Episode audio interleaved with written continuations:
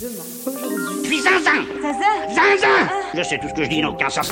Est-ce que cette question euh, Aujourd'hui, durera autant que l'humanité euh, Peut-être pas? Peut-être. demain, par Johan Jekyll.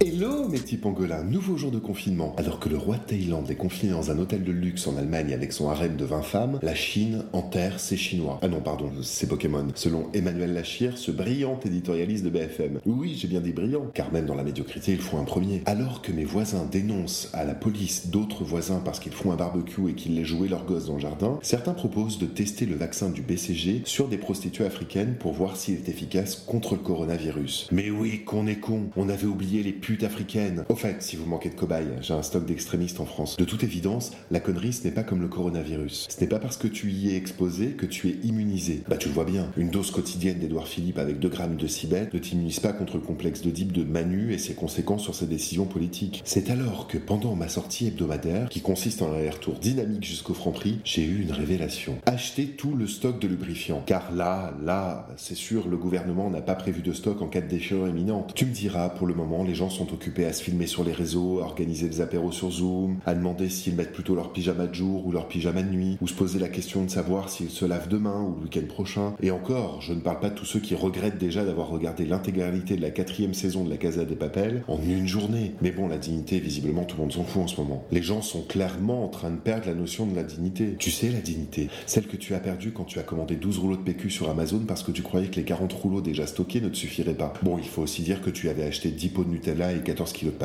Aide ton prochain. Eh bien, je vois que tu as des valeurs. Bon, le principal, c'est d'y croire. Et puis, tu me diras, il y a une certaine dignité à vieillir comme on a vécu.